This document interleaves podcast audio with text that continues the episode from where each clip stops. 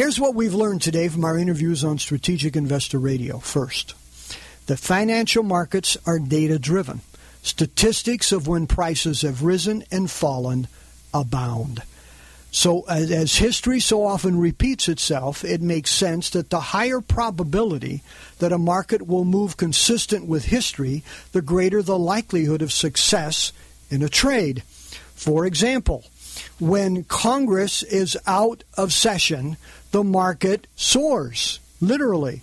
When Congress is in session, the market hardly moves.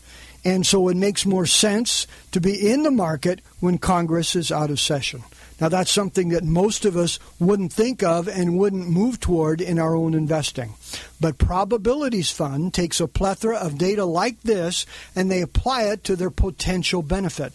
They seek to be out of the market during time periods when there is a higher probability of downside risk, and they seek to be in the market during the time periods when there is a higher probability of upside reward. So listen to our interview with Probabilities Fund founder Joe Childry for his insights on this unusual mutual fund. Second, Charlie White of Dynamic Portfolio Strategies tells us about his strategy to select those mutual funds and ETFs that are more likely to perform the best in the coming weeks and months. This is a tactical strategy designed to identify those funds showing the greatest momentum over varying time frames.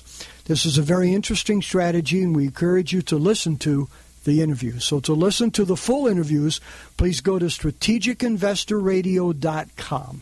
This is your host, Charlie Wright. We look forward to sharing this valuable investor information with you.